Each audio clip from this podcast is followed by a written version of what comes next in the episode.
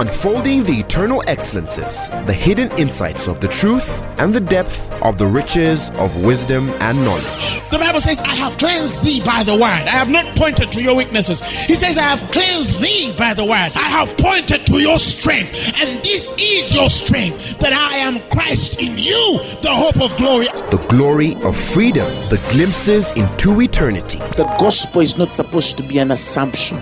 It's not supposed to be just a mere presupposition. Truth is older than language, but the word of God is way deeper than any human language. And now, Apostle Grace with the word.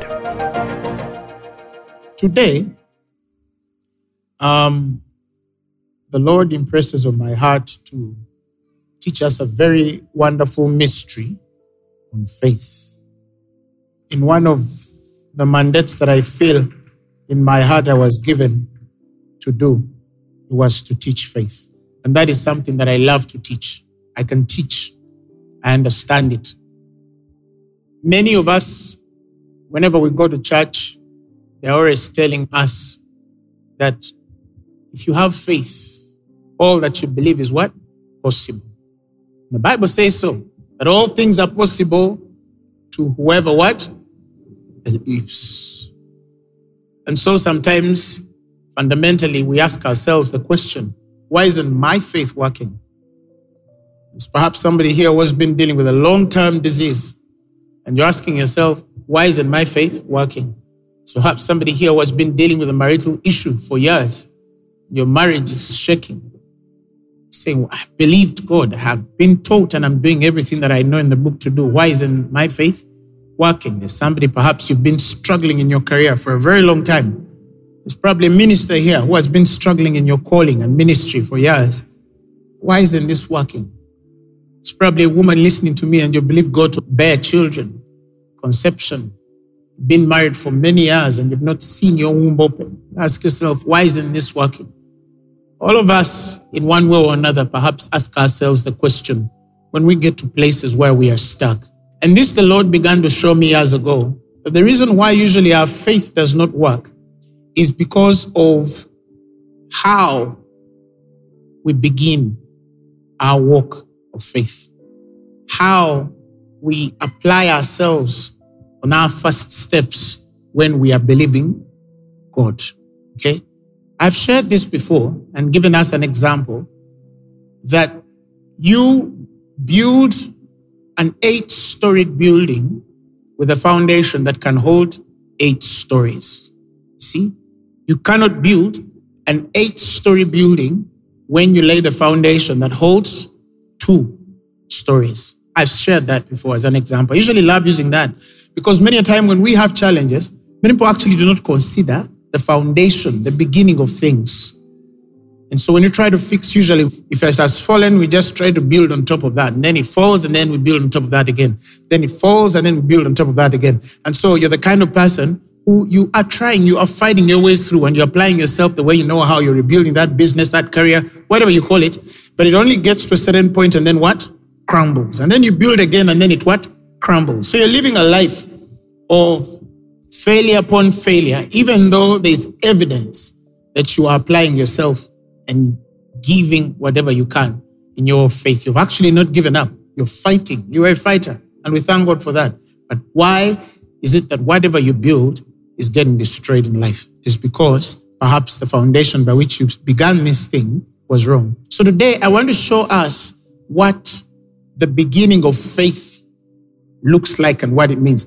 And if you understand this, if your spirit is able to get this, Believe me, you are going to live a life of victory in whatever you do when you choose to believe God. Somebody shout hallelujah. And there is a story of a wonderful miracle that Jesus performed in the Gospel of St. Matthew, the 14th chapter, which I believe many of you who have walked with God, who have been in the church in some way, have encountered. You've come in contact with this story. And today I want to demystify a very beautiful mystery around this story, and you're never going to see this story the same again. And we begin in Matthew, the 14th chapter. Jesus departs uh, by a ship into a desert place, and people heard that he was there. They follow him on foot and he's healing the sick. And when people hear that Jesus is healing, they go telling another, oh, there's this fellow who is healing the sick. And then crowds continue coming. People are gathering because there's a miracle happening. People continue coming and coming and coming and coming and coming. And then the Bible tells us when he went forth in the 14th verse, he saw a great multitude and was moved with compassion toward them and he healed their sick. He was moved by compassion toward them and he healed their sick. Okay. And right there is a secret in functioning in the healing anointing. If I was seated in a master class, okay, what do I mean by master class? You see, when you are speaking to a congregation of people, the kind of message that I give 10,000 people, 15,000 people is different from the kind of message that I would give a certain group of people, depending on where they are with God and what they are able to understand. You see that? When you study Jesus, you see that how he related with Peter, James, and John was different from how he related with the 12, and how he related with the 12 was different from how he related with the rest of the disciples that followed him. You see? So it's not segregation. No, it's the wisdom to give what somebody is able to receive. You cannot cast pearls. All right? So if I was in a teaching, for example, in a master class about the pillars or fundamental principles of walking in the healing anointing. I know about seven of them. One of the fundamental ones, in fact, the core one principle of functioning in the healing anointing is connecting, affiliating. Oh, deeper than that, communing, being one with the compassion of our Lord. You see, the scripture has said, moved with compassion toward them, he healed their sick. Jesus did not heal because only he had the gift of healing. But there was a spirit that was driving him in healing the sick. And compassion is an important thing to carry. I see people who are lust, uh, who yearn from a carnal perspective to heal the sick. Oh, pray for me, Pastor. I also want to heal the sick like you do. And sometimes I want to help this person understand that there has to be a place of examining yourself to really know why actually Jesus heals the sick. It is out of the revelation of love, you know. It is not just a carnal desire, so for you to demonstrate power. That's the difference between maturity and immaturity. You know, children love toys just for the sake of them giving fun to them at that particular point. And many, as you continue to grow, you realize that responsibility comes with everything that you are given. Children don't think that way. Are you following what I'm saying? And I can give my personal experience. I remember in my university, I had a field placement with uh, a palliative care institute, a hospice. Of course, they used to bring the terminally ill, stage four cancers, and people used to die. And I remember one day I'm reflecting on my journal of the people that I had met through those couple of months that I was there, and almost all of them were dead. And I'll never forget the young man who died calling my name. Oh, I want grace. I want grace to pray for me. And he died in that much pain. Those things don't leave you the same again. They don't leave you the same again. I saw mothers that were dying. I saw little kids that were dying of Burkitt's lymphoma. I saw all kinds of diseases, I mean, illnesses. And I remember one day, it was an evening, it was about 8 p.m. I was coming from, you know, work there in the hospital. And I sat just under my father's tree and my heart sank these people grow on you. You build relationships with them, and they were dead. And I got so disturbed, and I said, God, don't you care? These people are dying. How do we say that you heal? And we're laying hands on these people, and nothing is changing. And in prayer, while I was under that tree, I actually wept. It was too painful because I'd lost some of them whom I had, you know, built a wonderful relationship with. And then an experience happened on that tree that I might not have time to explain, but something happens over me and the Lord shows me the revelation of what it means to be one in compassion with Him. You see, to understand why He heals and the revelation of His love in the work of the miraculous. And I remember He put something on my life. He spoke in my ears that day something that sort of aligned me in understanding how the healing anointing works. And after that impartation, under that tree at home, my mother brings a lady who is dealing with uh, cancer, stage four. That was the first time I laid hands on a stage four terminally ill person. And in a week, they go back to check, and there was no trace of cancerous cell in their body. So from then on, I started to see cancers heal. Even in this ministry, there are people in this room, right here, who have been healed of cancer. Stage two, stage three, stage four, whatever, cervical, whatever, prostate. We have a testimony. You know, recently another one had another stage four cervical. She was healed. Somebody brought her in, I think, a women's conference, and she goes back to the doctor, and it's normal. Some of you on the anniversary when you saw a woman with breast cancer and the tumor disappeared immediately. Oh, yeah, yeah, yeah, yeah. The healing is taking place. But you must understand the heart of God in healing. Love does so much. The love of God, I'm not talking about what we call love, because whatever we feel, whether for our wives, our children, it's still inferior on the love God feels for us. And it's almost as though you can never learn to trust God to work in your life until you get a revelation of His love for you. You see, recently I landed on a interesting story of a man in China. His son was born uh, with an incurable disease. It sounds like Menkes syndrome or something like that. I don't know what doctors call it. It sounds like Menkes or something like that. And this thing, I think a child lacks some sort of potassium or something, and then so it damages the liver, the bones, and whatever. And then usually they don't live beyond three years. So this man is told that the best treatment to prolong the life of this child is a couple of miles away in Europe. And coming from a family in China that is not doing well financially, he's not able to raise the money to treat that boy. He's not able to take his boy to Europe for treatment. I believe in China there was no treatment uh, for that kind of disease because of how rare it is.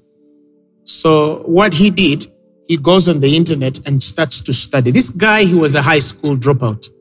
So he goes on the internet and starts to study and studies and studies and studies. And then he goes into the shops and starts to buy laboratory equipment. And then he set up himself a lab.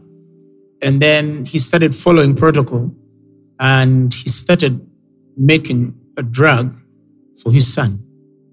And I think the time I see this video, it's about a year now. This boy, his symptoms have not increased.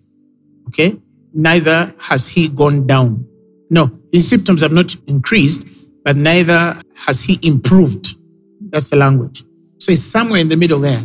And this guy feels that there's something he can continue doing to eventually restore because many of the kids that were identified with that disease, like his son, many of them are either now dead or some have deteriorated at speeds that are, you know, way higher than his son.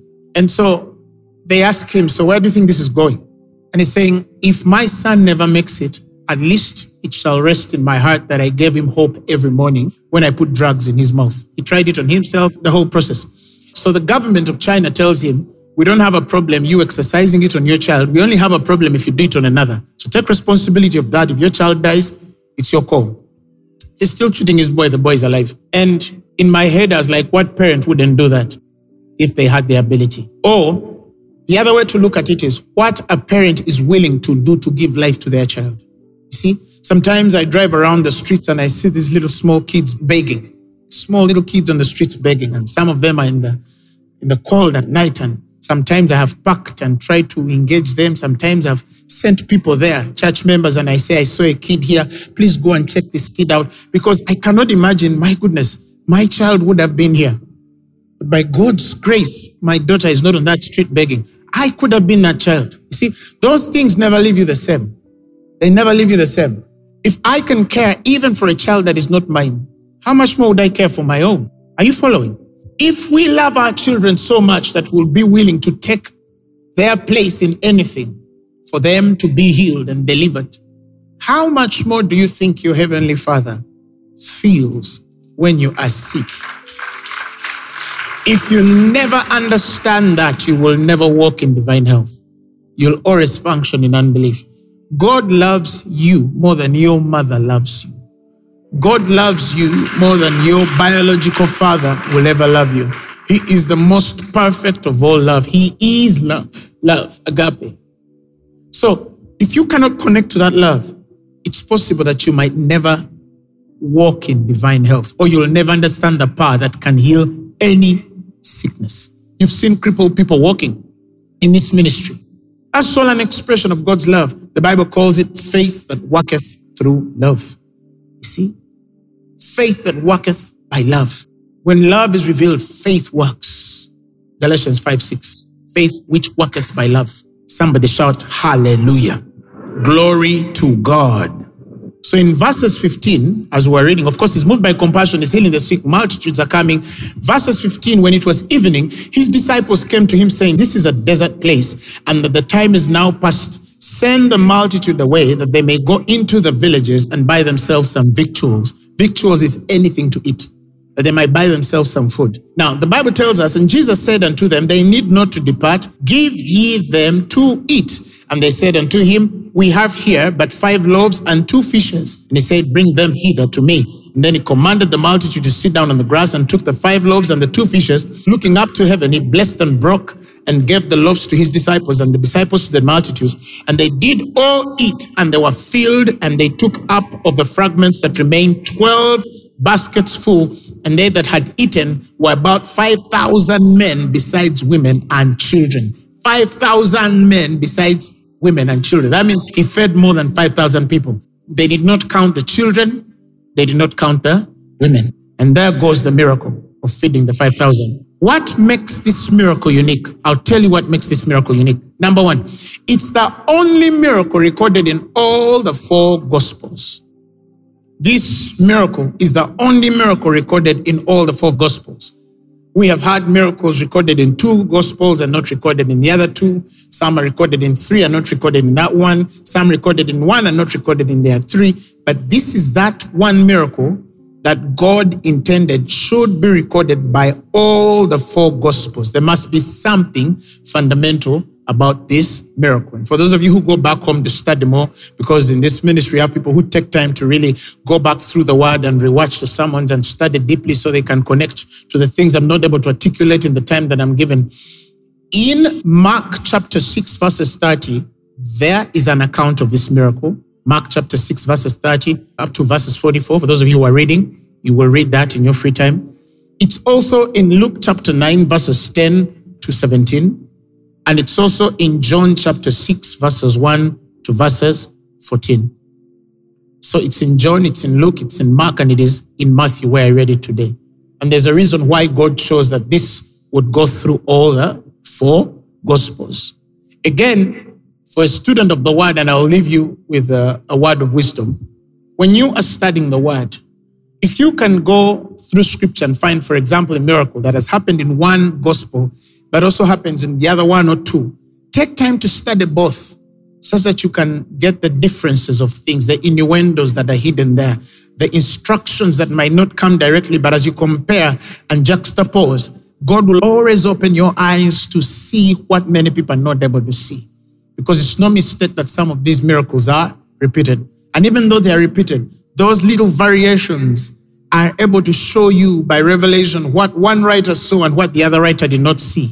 And that's a very important thing. If you're a student of the word, it will amaze you when you start to bring these things together. The spirit of revelation amazes when God can break these things down for you. But you have to take that responsibility to study these things deeper.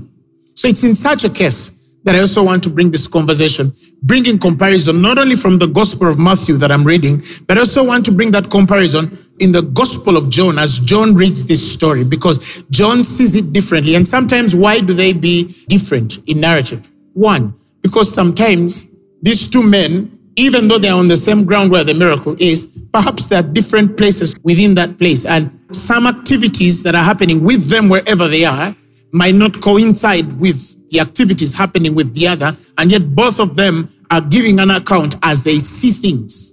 You see, if you're on a meeting when we do Thursday and somebody's sitting in front, okay, they can go back and say, ah, we noticed a spot on uh, pastor's jacket was here, right? That person is near, so they notice the what? The spot. And then the person in the back will say, I didn't see it. Of course you didn't see it. Okay.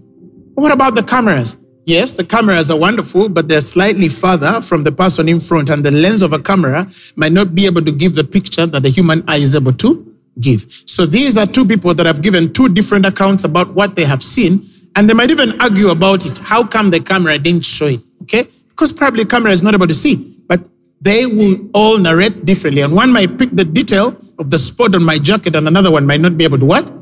To pick it. So it is this way. Now, if you go to John, and you're going to see how beautiful this thing is. If you go to John, if we will read, I think let's begin from uh, verses 1. You see, again, it's the same story. He's over the Sea of Galilee, which is at the Sea of Tiberias. Now, the Bible tells us in verses 2 a great multitude followed him because they saw his miracles, which he did on them that were diseased. That is not different from what Matthew is telling us. That people were what? Were following him. And then he went up into a mountain, and there he sat with his disciples, and the Passover, a feast of the Jews, was near. Now, that means he's doing miracles, follow. And then as he's doing miracles, people are following him. Oh, we have heard the lame walked. Oh, my sister was blind. And then people are following him. And then he goes at the mountain and then people follow him. And then he goes there with his what? With his disciples. And as he's up there, more people come what? Toward him. Of course, there should be people on the mountain with him and the disciples, but then there are more people that are with him on the what? On the mountain. Now, the Bible says he lifted up his eyes, verses 5. Now, this is John's account. And then saw a great company come unto him, and he said unto Philip, Whence shall we buy bread that these may eat? You see, John has given us an account that Matthew did not give us. And this is that there's a conversation that Jesus Christ had with Philip. How or where are we going to get food to feed these people? Verse 6, and the Bible says, And this he said, that is Jesus, to prove him, for he himself knew what he would do. Wow. Jesus is asking Philip, How, where are we going to get food to feed these people? And this, the Bible says, he's saying that to prove Philip. But he, Jesus, knows what to do. And the Bible says, and Philip answered him, 200 penny worth of bread is not sufficient for them that every one of them might take a what? A little. You see, similar issue. But then God has given us something here that is so beautiful. That what Matthew misses out was this little conversation that God has with Philip, which John might have heard because he was the guy who usually used to sit next to Jesus. And perhaps at that particular point, Peter and Luke and Mark are perhaps trying to help people sit. They're trying to bring order in the house. So it's possible that they did not pick that what? That detail. Now, listen to this. Jesus is not asking Philip because he's stuck with a problem of feeding men. Jesus is asking Philip a question because he is trying to prove Philip as a man. He's trying to try his faith. The Bible calls it the trial of your faith, which is more precious than what? Than gold. Are you following what I'm saying? Now, I take time now to study Philip as a man. I took time to study Philip as a man. And when you study these disciples, especially now men like Philip, you realize that Philip was a very unique species. He was a very unique man.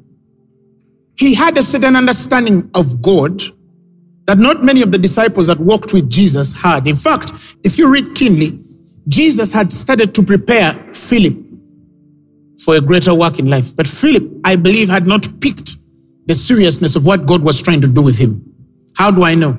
The first time Jesus appears to his disciples and taps Philip and tells him, You follow me.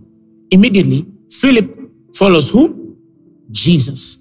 The Bible says the next day, he goes looking for a man called Nathaniel and tells him, We have found him of whom Moses in the law and the prophets did write, Jesus of Nazareth, the son of Joseph. Now, if Philip has told Nathaniel that we have found him, the son of Joseph, and this guy we found is not just a prophet, but he was spoken of through in the law of Moses as the one to come. That means Philip knew who Jesus was. He knew who Jesus was. He knew that he was not an ordinary prophet. He knew that he was not a usual fellow. When they called him, he got an epiphany, a revelation of God that there is something about this man that has called us, and this should be the one that Moses had prophesied about and earlier that he was to come. And if you read the scriptures keenly, you also realize that it was prophesied in the Old Testament that Nathaniel was to meet Jesus. So Philip is in the middle of a fulfillment of an Old Testament prophetic utterance of Nathaniel meeting Jesus one day. And Jesus has to use him because he can pick spiritual things more than anyone. Are you following what I'm saying? So he's no usual guy. That is why after the miracle feeding the 5,000, the next verses there, Jesus takes his disciples aside and asks them, Who do you think I am? Who do men say I am? And who do you think I am? And that's why Peter says, You are the Christ, the Son of the living God. And then Jesus tells him, Flesh and blood revealed this not unto you, but my Father which is in heaven. And he says, From today, you're not Simon Barjona, but you are Simon Peter. He says, And on this rock I will build my church, and the gates of hell will not prevail. He got the grace to lay the foundation of the gospel as we know it now through his revelation of who the Christ was. Why?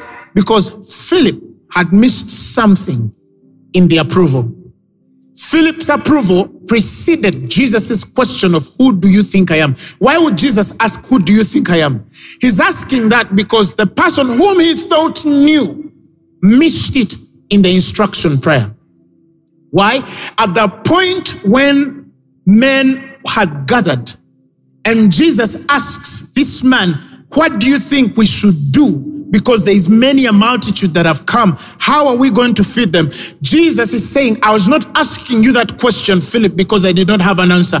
I was asking you that question because I wanted to prove you. I wanted to build something through you. Philip was that kind of man. Later on in scripture, if you're read at one particular point, Philip walks to the master and asks him, Jesus, show us plainly the Father. Show us plainly the Father. Now, if you study the Greek, there, the language used in show us plainly the Father, he was not speaking from a carnal perspective of bringing physically so we can see him. Actually, Philip was asking for a spiritual experience. Epiphany again. You see, he was asking for a spiritual experience. He was a man who knew or who was always connected to the things of the Spirit. And Jesus always knew that Philip had this eye. But this time, Philip missed it. Because when Jesus is asking, what should we do to feed these people? He's trying to prove this guy, he's trying to bring something out of him that was unusual and perhaps use him to cascade that through all the disciples. Are you following what I'm saying? And then Philip missed that. And then the Lord showed me that there are even instances God has wanted to prove our faith. And in some instances, He asked us questions within the challenges that we had, and many of us were not open to understand that this was God speaking, and maybe brush that off as though, ah, this is my thought. You see, that question might have come like, huh, how am I going to pay this debt?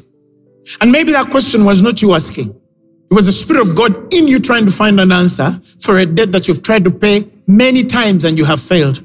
How am I going to go through this career? How am I going to fix this marriage? What am I going to do in this ministry now that I'm stuck?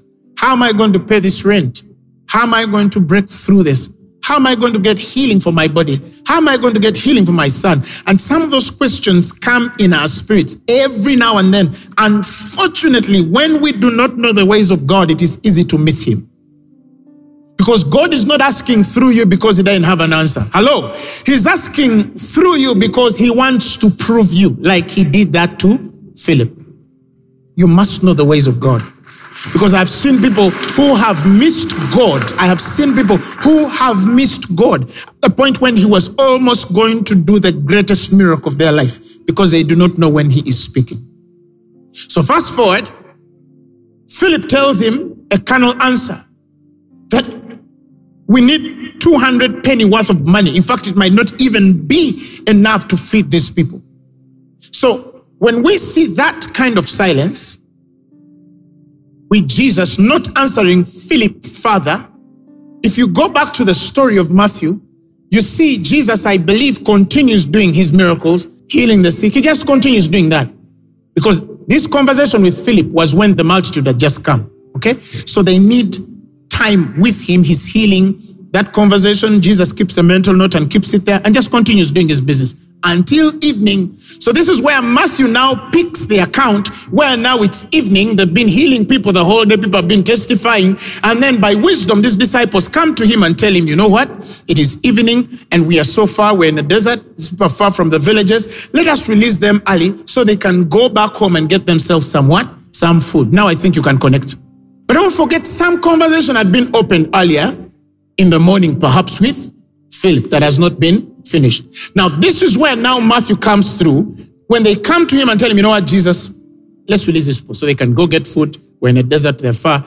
That's when Jesus now turns to them and tells them, you don't have to send them away.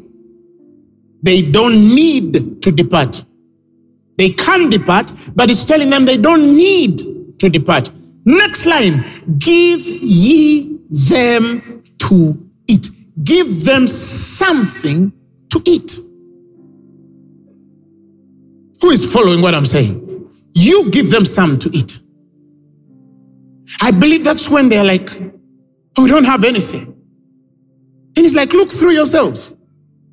And then they go through who has food, who has food to see whether that's enough to feed them. And then they find five loaves of bread and two what? Two fishes. And then come back to him and tell him, you know, we have searched everywhere and all we have is a young boy. And I think now John picks that detail that I believe it was uh, Andrew. That was Simon Peter's brother. He's the one who picks that detail and comes back and tells them, ah, uh-uh, there's a boy with five loaves of bread and two fishes. You see, John has the detail of who brought that detail. Then he says, you know what? Bring it to me. They bring it to Jesus.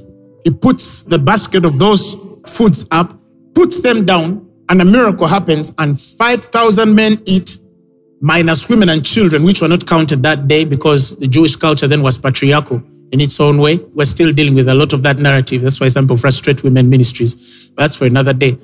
Anyway, thousands of people eat, maybe 10,000 or so eat. And then they have 12 baskets full of the fragments that were left over because people had what? Had eaten. Now, here is the challenge that when these disciples come to him telling him, Jesus, release the people, and then he tells them, You don't need to get them what to eat. They might assume that Jesus Christ did not know how much food was on that ground that day. He knew. He knew that there was not enough food to feed the 5,000. He didn't say, Let me pray so God will bring food. He told them, You get them food. Right there was supposed to be the first miracle done by the disciples. Right there. Right there. But because they did not understand the way of God, they did not understand how God functions, they did not understand how faith works, they started now to incline to whatever they had was available for them because they don't know what else to do. Well, how much food is available? Tell them, okay, bring that. Let me come and work with that. And here is the mystery that the faith of God never draws from your human potential or the ambits of your provision. It is entirely inclined to divine resources. When the word of God has said, go and give them food, do not think that he does not know that there is not enough food in the camp, nor does he not know that you don't have enough money. But he's trying to tell you that the beginning and way of faith comes from you understanding that God does not need anything from you to do what He has commanded you to do. It does not come with your sufficiency, it does not come with your competence, it does not come with your credential, it does not come with your gifting, it does not come with your talent. It entirely comes from the power of the word that was sent out of God to tell you, you feed them. And the disciples missed it. Then he said, Okay, I think I know where you see from. Okay, what do you have? Bring a point of contact. And the point of contact was five loaves of bread and what? Two fish. And let me tell you a mystery. Some of you should learn how God works. Points of contacts are spiritual. They are biblical. These are things God has given us by design to be able to connect to inner realms and the graces that are available for our salvation. You remember the story of Paul, how God wrought special miracles by Paul that the handkerchiefs that touched him put on the sick and them which were diseased were healed and evil spirits left them. God can use anything that your identity carries if you know how to commend yourself, the Bible says, to the consciences of men. I have given hankies to people and they've put them on the sick and they were healed. In Mbarara, they got a blind man and put him before my poster announcing the crusade and that man's eyes saw. We carry the power that can transport the anointing to a person in whichever way. We carry that. That never doubt that you can put your hand on something and it transfers what? Power. God has given that to you. Points of contact, even though can be applied for your healing they are still not the superior realm of what? Of function. I'll give you an example in this instance. What if there was no fish, no loaves of bread? Would 5,000 men have eaten, yes or no? So, does God need a point of contact to do a miracle? Yet, He is the God who created something out of nothing. He doesn't need. He doesn't need. And like Paul would send a hanky and people are healed, which is okay. If you ask for it, I can give it to you and the sick are healed. A Roman centurion comes to Jesus and tells him, My servant is sick. And Jesus tells the guy, Okay, you want me to come to your house? And he tells him, uh, uh, uh. I know how this principle works. I'm a man under authority. And I know that I'm also unworthy for you to come under my roof. But because I'm a centurion, I know how authority works. When I tell my soldier, come, they come. When I tell them, jump, they jump. When I tell them, let's attack, they attack. I know that whatever word you speak is subject to your authority to perform. You send forth a word. Did God send a point of contact? No, He just sent a word. The Bible even tells us the moment He said it, the Bible says Jesus marveled. Now, it's hard to marvel Jesus, but the Bible says Jesus heard it and he marveled and he said to them that followed, not to this man, he turns to his disciples and tell them, Verily, verily, I say unto you, I have not seen such great faith, not in Israel. That means that the greatest faith demonstrated that day was not by a Jew it was by a Gentile who understood the mystery of how the word of God works. And he said, I don't even need a point of contact. Just send a word. I don't need a point of contact. Just put that sermon and I hear it. I don't need a apostle to lay hand on me. Ah, uh-uh. Just put a faith theory and I listen to it. I know that that disease will heal. Just put. We had gone to one of the hotels to officiate a wedding. And then we find a security guard on the door. And the guy says that somebody gave him my summons. Okay? And his mother was dying of cancer of the breast. Then he told me that I realized that I don't need to come and call you to pray for my mother. I said, I have you here. I have you here. He says, I got my phone and then I went to my mother and I got the phone and I put it on her breast. And then I play your sermon. And then the tumor disappeared.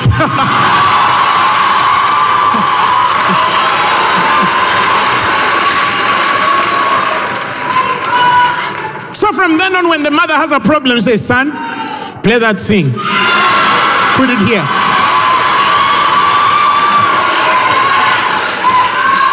For him, he says, the moment he plays my sermon, he knows it will be fixed. You know why? He doesn't need a point of contact. Jesus said, You err, not knowing the scriptures, know their power. I don't know how many people are still going, oh, stay in the line with the prophet. You're in the line waiting for the prophet. You're waiting until he calls you. You've booked an appointment for this prophet. He has to touch you. Yet you have the sure word of prophecy, which you do good to heed to as a light that shines in darkness.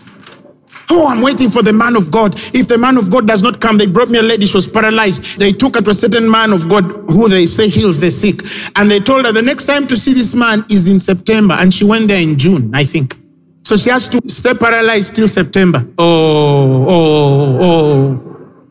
Some of you are waiting for points of contact to be delivered. Oh, no, it's okay. By the way, it's okay. But there's a superior place. You can live higher than a point of contact. Yeah, you can live higher than a point of contact. I know a man, there was a lady, she was a Muslim lady, her leg was swollen, elephantiasis. I think some of you know the story. So this man of God gave her my number and said, I have spoken to the man of God. Call him. She called me. I said, Hello? Her leg shrunk back. It shrank back. She threw the phone away and started screaming, Whoa! She couldn't believe. Why? Because I didn't need to father. No, the voice is enough. Let me tell you, some of you should understand. Some of you should understand. Some of you should understand how God works. That you don't need to go through a whole process to get a miracle. You can get that word inside your spirit. And Jesus called that great faith. Great faith. Great faith. Great faith. Why? Because we commend ourselves to the consciences of men. We are introduced in the spirit realm. A woman had dying kidneys. Both of them had died. Dialysis. And then she dreams in the night, I'm praying for her. She woke up and her kidneys were working. There was no point of contact. No, it was just spiritual. Some of you must understand how God works. Hey, some of you think that you have to go to a special mountain to see God. No, you can get into your room right now and open the Bible and start speaking words. And your body can start agreeing and responding, not by power, not by might, but by my spirit, says the Lord. Come to us when you tried first and failed, but first try. Headache, pastor. No, you first makobara dego ziga, loco shika. Die in Jesus' name. First do it. First do it. Hallelujah. Glory to God. This is what Jesus is telling them. Oh, the people are hungry. Let's send them away for food. He tells them, uh uh you feed them. But you're Jesus. Yes, I know. You see, let me explain this. Let me prove that this was supposed to be a disciples' day. When you go to the story of Moses, and he has come with about 360,000 people from Egypt and he's going through the wilderness, you see, you see the story where he is struggling to feed what? The children of Israel. You remember? And then he's overwhelmed. Give us meat. He's overwhelmed. He tells God, if you don't take this away, I'm going to die.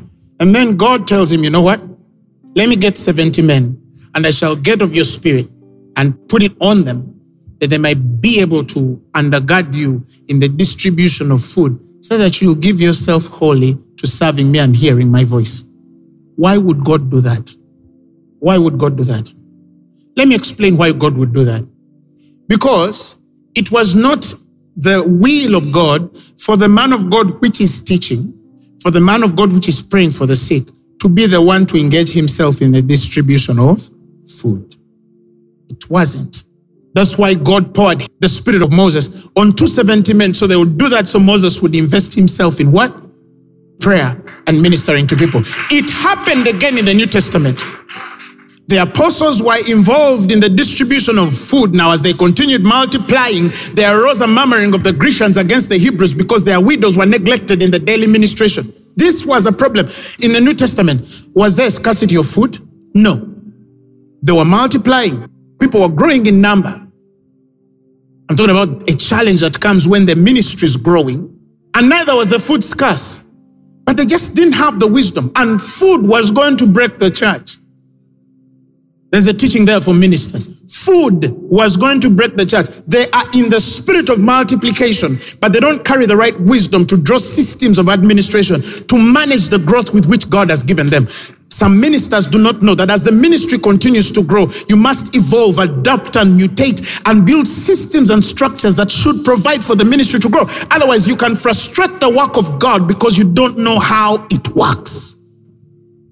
So the disciples are disturbed, the apostles are disturbed. And then God tells them, you know what? Get seven men full of the Holy Spirit, honest report, and with wisdom. And they appointed them in the business of distributing and working out the whole food issue.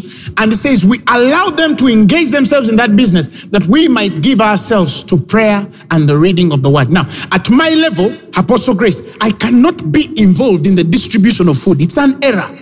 But I know pastors who have big ministries and they're still in the distribution of food. You see? If it was going to break the early church, it can break my ministry. This is what Jesus is saying. He's saying, I'm healing the sick, I'm cleansing lepers, miracles are happening. I cannot be the one to distribute food. You give them food, but there's no food. Do the miracle. Did you get it? You do the miracle. There's no food. Then it's like, okay, they don't get it. All right, what do you have? Point of contact? Uh-huh. What do you have? Five loaves of bread and two fish. Bring. And then he did the miracle. And they missed it out. Why? Because God has designed life for you to be a participator in his work. The Bible says in Corinthians that we are co laborers with Christ, fellow workmen, joint promoters, and laborers together with and for God. That's what the Bible says. God might want to raise a dead woman at two, and heaven has planned for her to wake up. Hmm? Example Heaven has planned for her to what? To wake up at what? At two. Now, He wants you to share in that glory. So, what will He do? He will align you by instruction, and for some reason, you're going to reach there at 150, and they will tell you there's a woman which is dead there.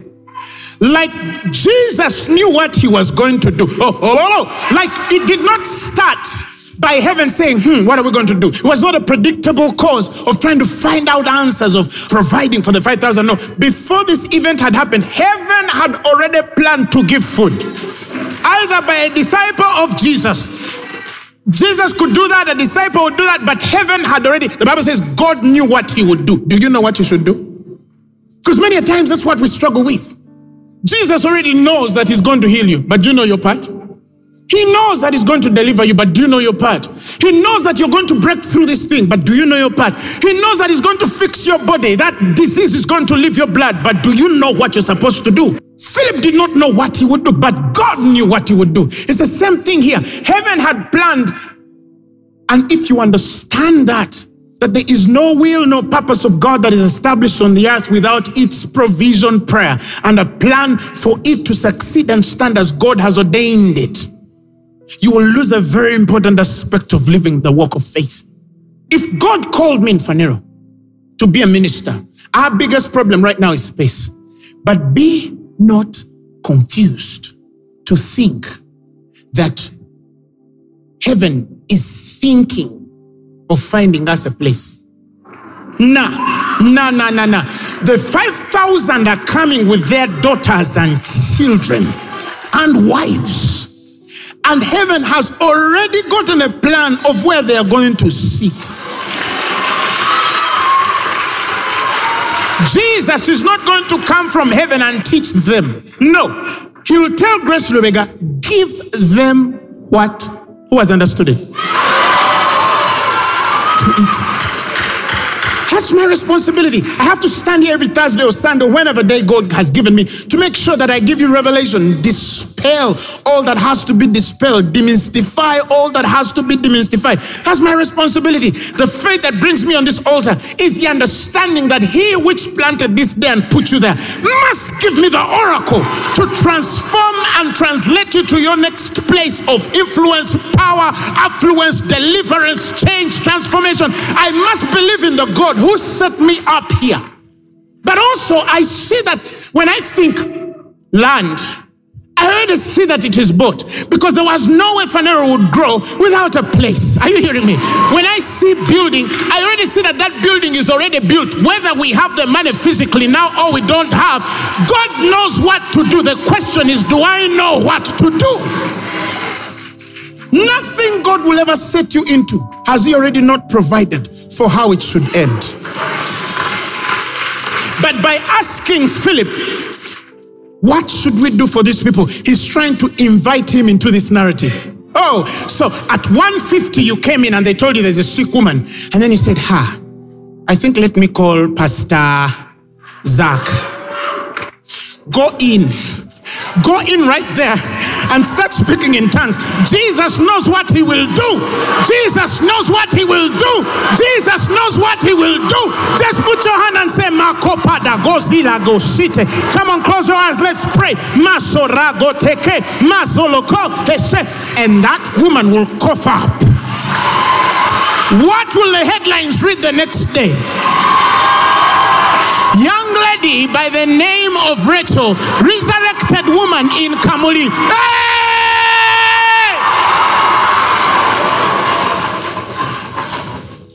But then, do you know how usually it feels like?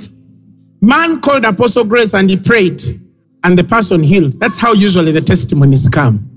You know why? Because some of us have learned to be co-laborers with him. We have learned to be where the magic is working, where the miracles are. We've learned to stand, to believe God and know that by the time he has put me here next to a dying woman, there must be an answer from my hand. Why did they call me? Why didn't they call anybody else? Why am I the one in that room and at that particular point? Ah, let's go. Somebody shout hallelujah. Tell your neighbor, learn to risk in faith.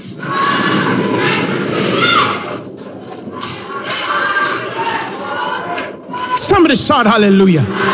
Shout glory to God. Give them to eat. When Moses reached the sea, the Egyptians are chasing after them with their horses and chariots, and before them is water. And then Moses turns to God, What are you going to do? They're going to kill us. And God told Moses, Part the sea. He told him, Part the sea. You separate the waters. But your God, you, you, Moses, separate the waters. He told him, divide the sea. He did not tell him, you do this and I will divide it. No, he told Moses, divide the sea. Now imagine Moses is there and thousands are watching him and then he just gets this thing and it's like, oh, and then the waters open and they're walking through. Imagine everybody how they're looking at Moses. God was in the plan. He was just looking for you to participate. Was in it. God was in it. God was in it. That is why you know me. You know me. When I'm on crusades, I start saying the are walking now. Check yourselves. If you've never walked before, walk out of your wheelchair, throw your clutch, and then they start running. Oh, why? Because I chose to be a part of what God is doing. Jesus was not supposed to distribute bread.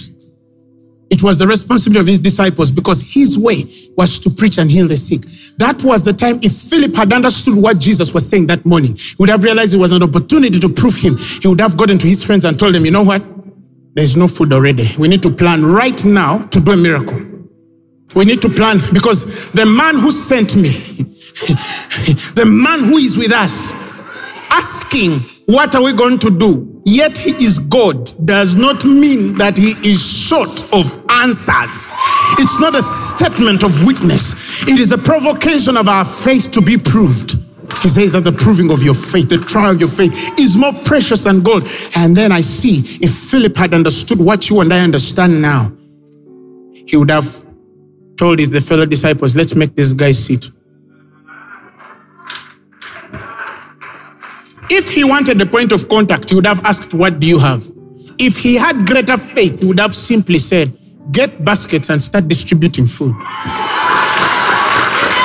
And do you know what that portion of scripture could have read like? It could have read like the first miracle of the disciples through Philip.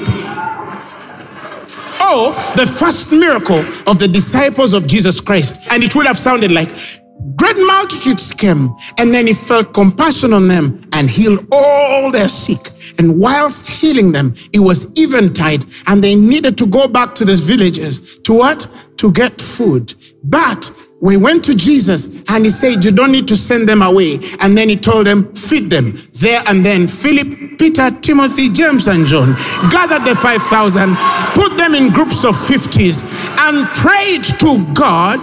And eventually, every basket was full of food, but they missed the narrative. They miss the narrative. They miss the narrative. Apostle, no man has spoken to me for 20 years. And if you brought that to Jesus, he would tell you, get married.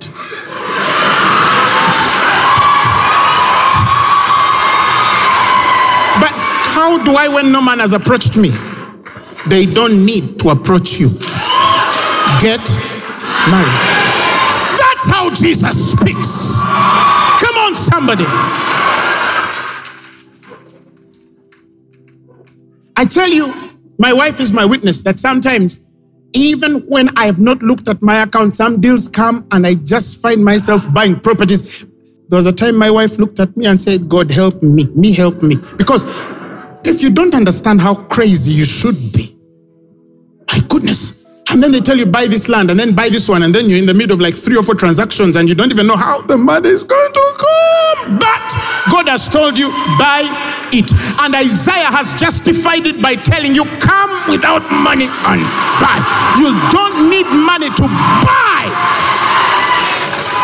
Now, there's somebody saying, oh, I would have bought a nice car, but I don't have a job. I need to get a job first and then I need to, oh, Bambi, Bambi, Bambi. You're looking into your sufficiency. You're inclining in your ability and the credentials that you carry to fulfill the God dream on your life. You are living in the past. You're living in unbelief.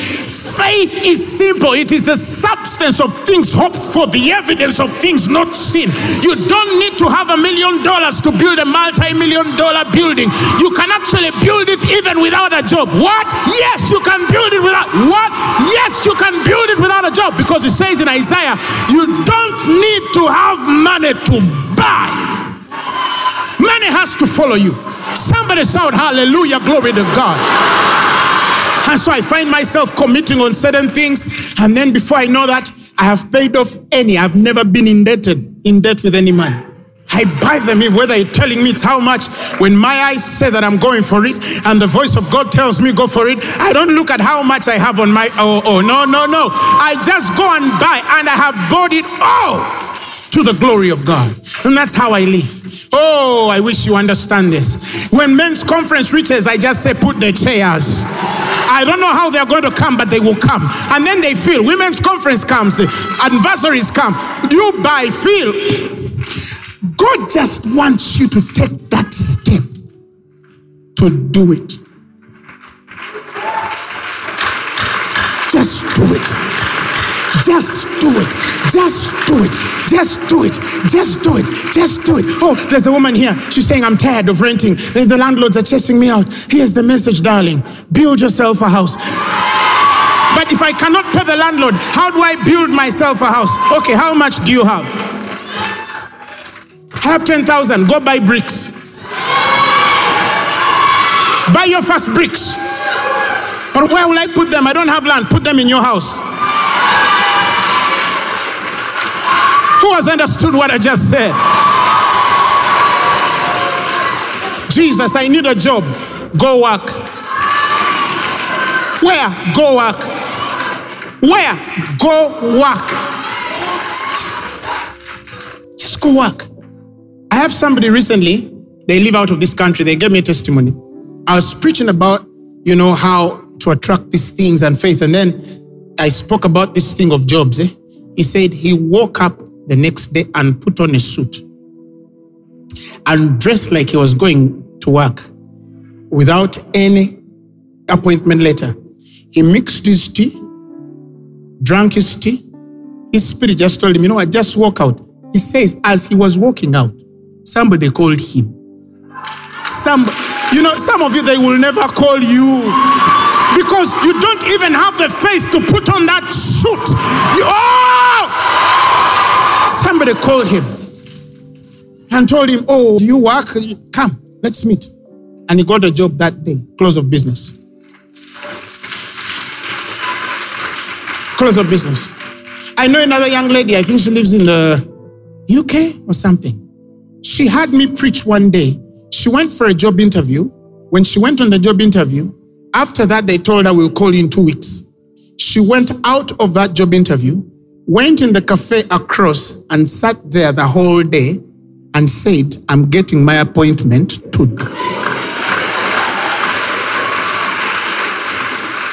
She sat there for about maybe 10 or something, 11.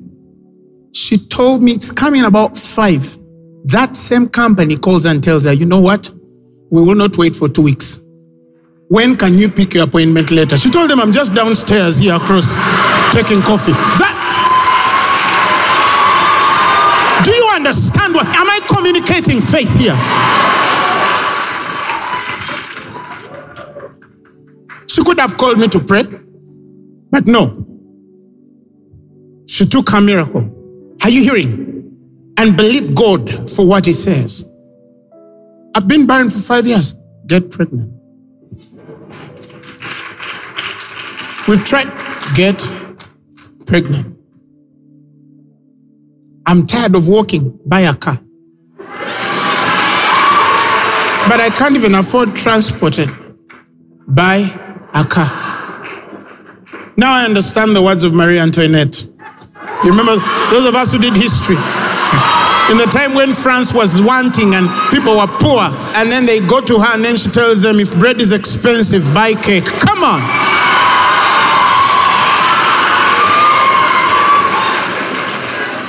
People call that rude, but I think Jesus would say it.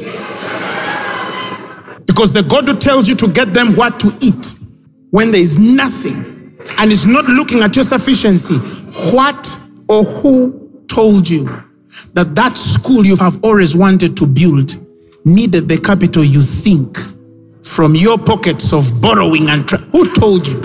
Who told you? It's in your head. It's not the way of god. That i need to borrow then after borrowing then i don't talk to some guy and then i have this uncle who's in america when he sends money and then the day he doesn't send that money your vision is gone. Who told you that god needs a certain guy to come through and build what he has placed on your life this is your mind thinking. That's not the way of God. He's not looking at your sufficiency. He's not looking in the ambits of your provision. No! He's looking to his word when he told you. That's why the mystery says, He that giveth seed to the sower. Second Corinthians 9:10. He that ministereth seed to the sower. He's the one who even gives you the seed. Follow me. He's the one who even gives you the seed. Luke 8 11 says that the parable is that the seed is the word of God. But what is that parable? That parable is the parable on which all the parables of scripture dwell. In fact, if some of you have read scripture, you remember that parable of the farmer went for sowing seeds, and then some fell on dry ground, and then some fell on thorny ground, and then some fell in the good ground, and you know, and some brought 30 fold, 60 fold, 100 fold. Jesus tells his disciples, if you are not able to understand this parable, how will you be able to understand all the parables? Mark 4:13. Meaning that the parable of the sower is the foundational revelation of the work of God in the word and how it's planted in you and what it is able to perform when you understand how to get a hold of it. And he says, if you don't get this parable, you'll never understand any parable. Oh no, but I was on Sunday and the pastor explained the parable of wheat and what, and I understood it. No, your mind had a scent and it agrees with the understanding, but it's not a revelation in your heart if the other parable of the sower has not sat in your spirit. There's a difference between the 30 fold, the 60 fold, and the 100 fold. Why some of us seem to get more in life than others, yet we are all doing things for God. He says, if you don't get this parable, you'll never get any parable. So why shouldn't you study it? You see, because if you understand this parable, every other parable of Jesus Christ will align itself to the reality of the base and foundation. This is the definition and the beginning of faith. If a man knows how to get that word in their heart, which is the ground, whether prophet or no prophet, they will be a success. Whether apostle prophesied or did not prophesy that day, they will be a success. Whether they dreamt it, that it changed, or they didn't dream it, they will be a success. Whether they dreamed cows chasing them and goats eating them and cats, you know, taking off their nails, it doesn't matter.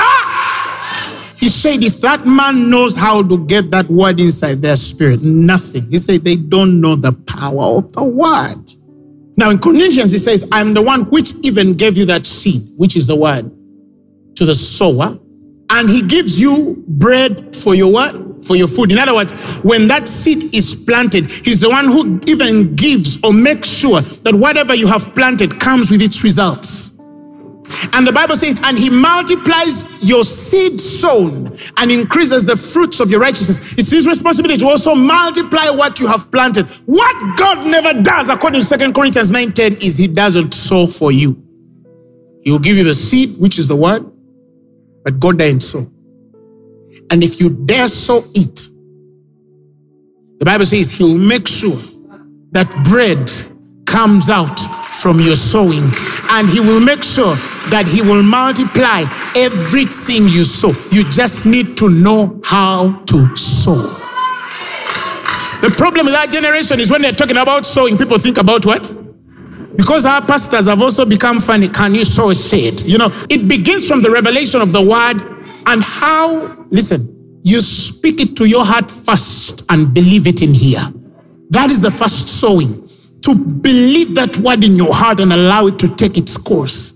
And then eventually the actions follow what you have believed in your heart. I've told people, those of you who have worked with me, we believed that we're going to have the biggest church in Uganda, extended biggest Africa, extended biggest in the world, while I was still on boda bodas. We used to sit on boda bodas in the evening at six and we used to sit with these boys in Makerere when they were little boys putting on slippers and shorts. And we used to pray in the evenings from six to nine. And I used to tell them, guys, what you see, even though you see me sitting on the border, oh,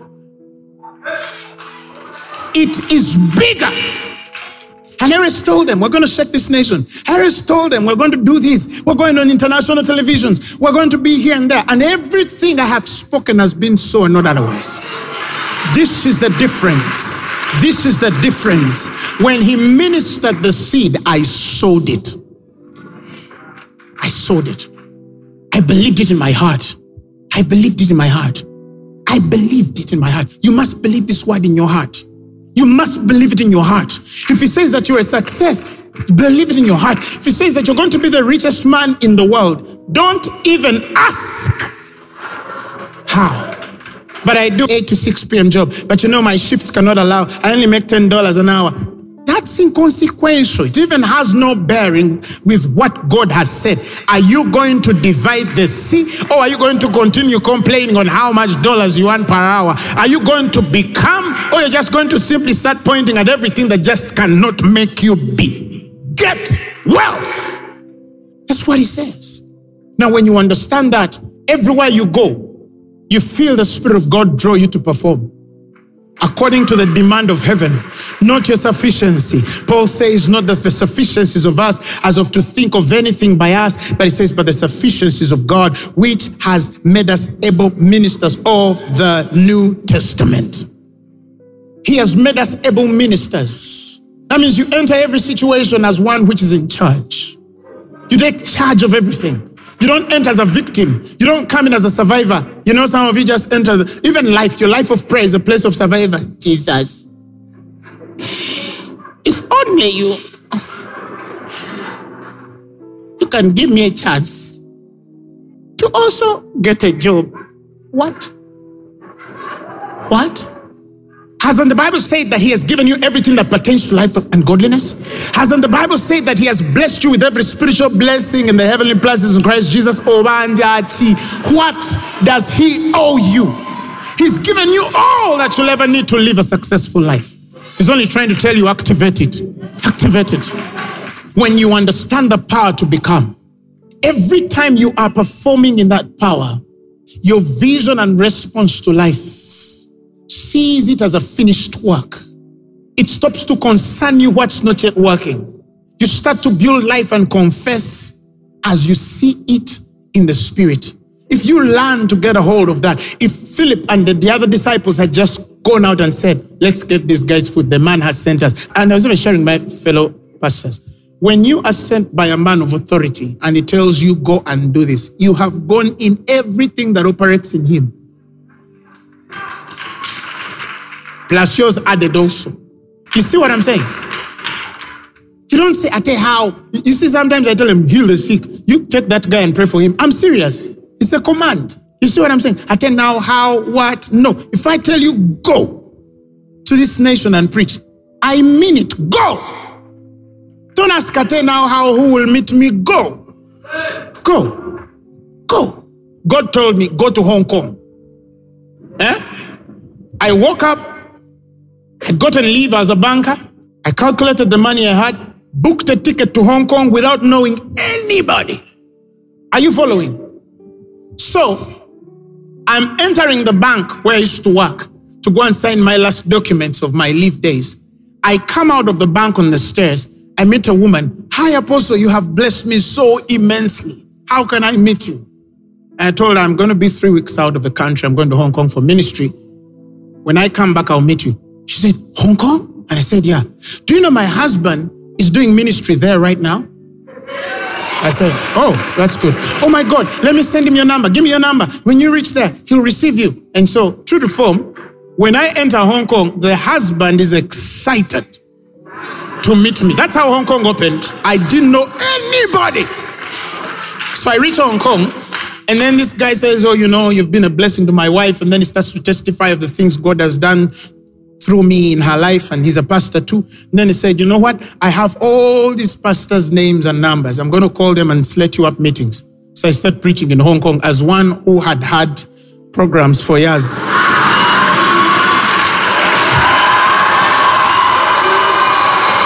You see what I'm saying? So while I'm preaching on the second week of preaching, the Spirit tells me, Go to Malaysia. So I tell this man, man of God, I still had a few more preaching engagements, but I tell him, you know what? I must obey what God is telling me. I need to go to Malaysia now. I don't know anybody. So I get all the rest of my money, and the rest of that money could only get me a return ticket to Malaysia, Kuching, and then back into Hong Kong, then take my last flight back home in the third week. So I pay all the money that I had, get into Malaysia, and then I send a message to a friend, oh, you know, I'm in Malaysia. He says, oh, by the way, there's a student there who used to have a family that hosted her. Let's see if we can call them. I've not asked anything. So they call this family. Oh, he's welcome. So I enter this family. And in this family, one of the sisters of the lady in there has a boy who is deaf.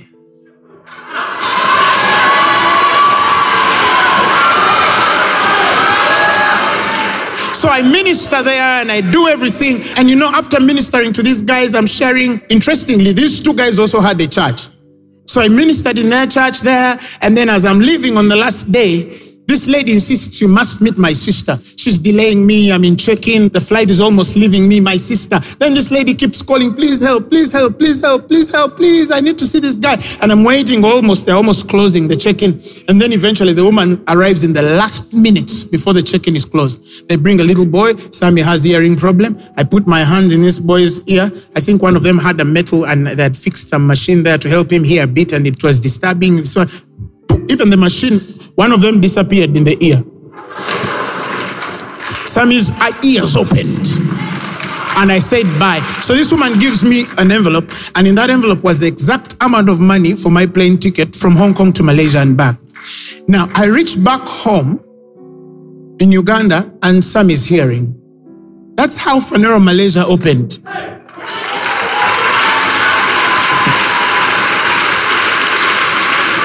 Do you understand what I'm saying?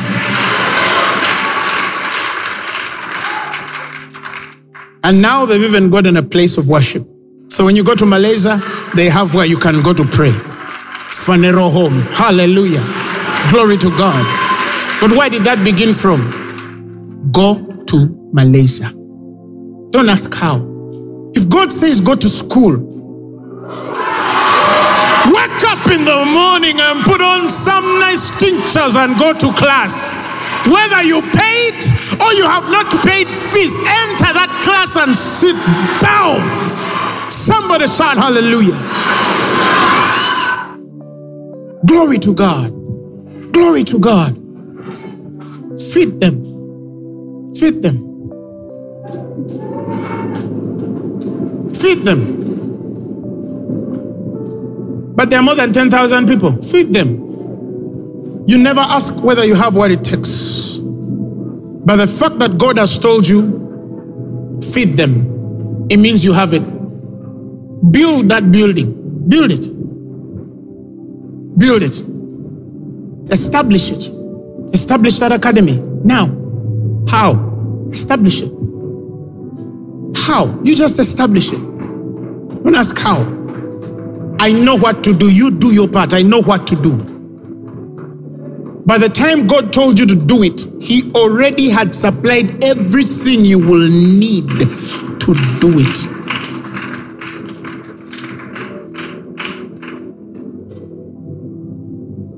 One time, the Lord told me, start a television station. And then I got my papers, applied, did everything they need. The process there and the corruption that sometimes comes through our people. I couldn't get through. I put in my papers, I couldn't get answers. I tried and I couldn't. And then I remember one morning, there was a television where we used to do our programs from, and these guys treated me very unfairly. And then I went to God angry. And I told him, God, do something to heal me because I'm so wounded. And the Lord told me, But I told you to start a television. It's your fault. Yeah, it's your fault. I ain't gonna do nothing. Eh? I separated myself, went on the rooftop, commanded things. A woman walked into my office and said, Apostle Grace, I have come for one purpose to help you set up a TV station. Oh, just the next day. And then she told me, Give me what you have. In one month, I had the license. One month.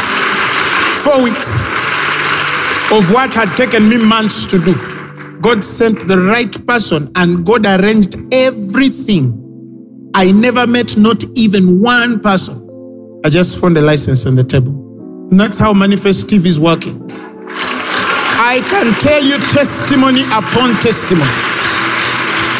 When God tells you build it, just build it. Don't ask how. When He tells you feed them, just stir your spirit and command things that will happen. Raise your hands right now and speak to God.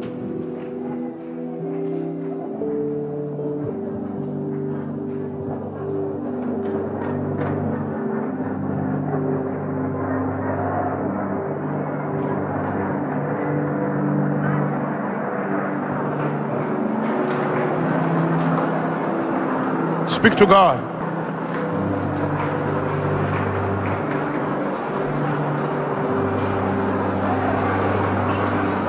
Speak to God. Speak to God. Grow ye in grace and in the knowledge of our Lord and Savior Jesus Christ.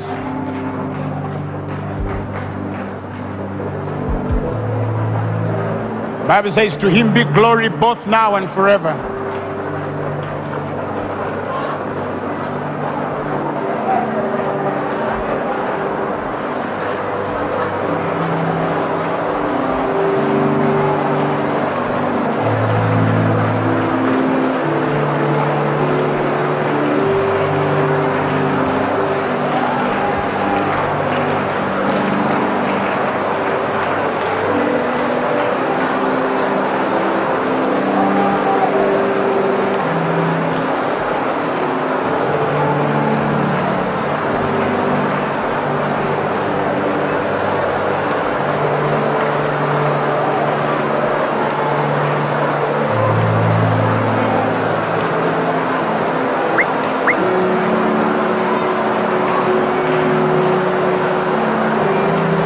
He told Moses, divide the sea. He didn't tell him, walk there and I will divide it. No, he told him, you divide the sea.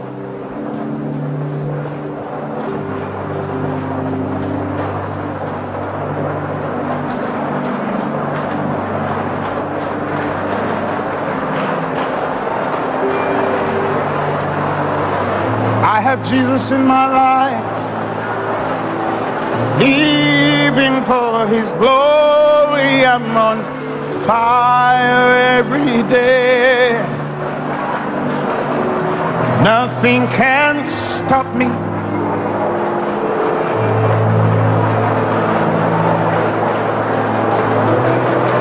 I am getting bigger every day.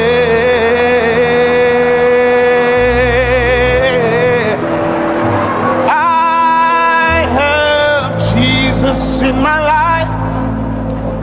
I'm living for His glory. I'm on fire every day. Nothing can stop me. Doesn't matter what I face. I am getting bigger every day.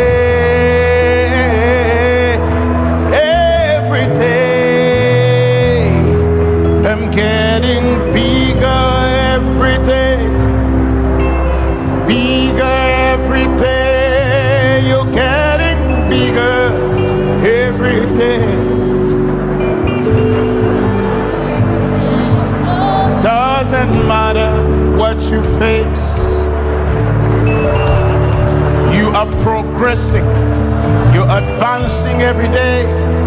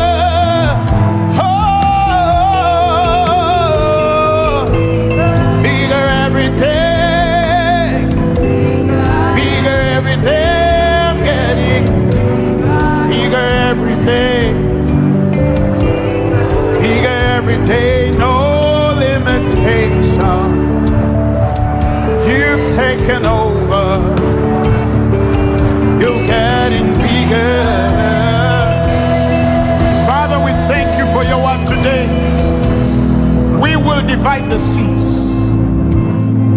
We will fix our homes.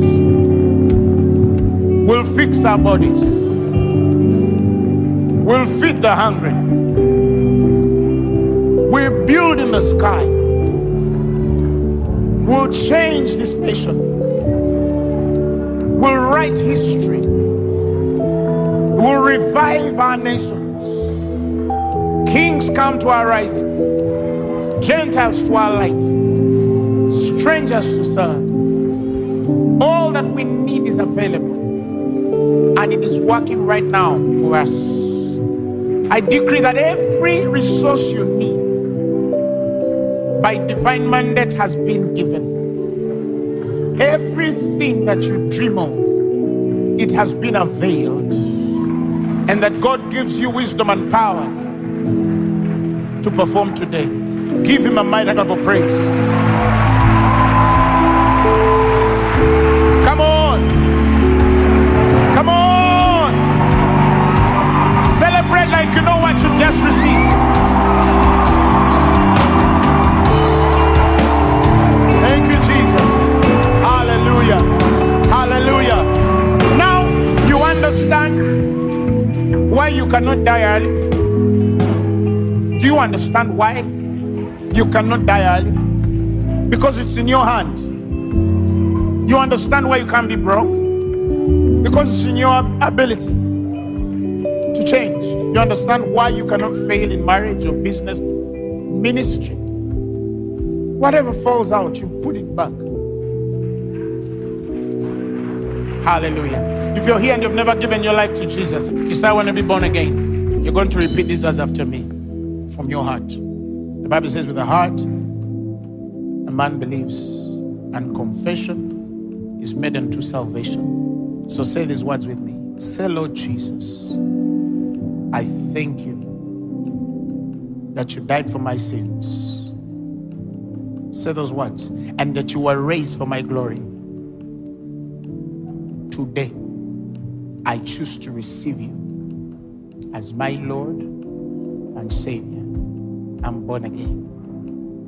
Amen. This sermon has been brought to you by Phaneroo Ministries International. For more information, contact us on telephone number plus 256 200 999 400 or email us at info at phaneroo.org. You can also find us on the web at www.phaneroo.org.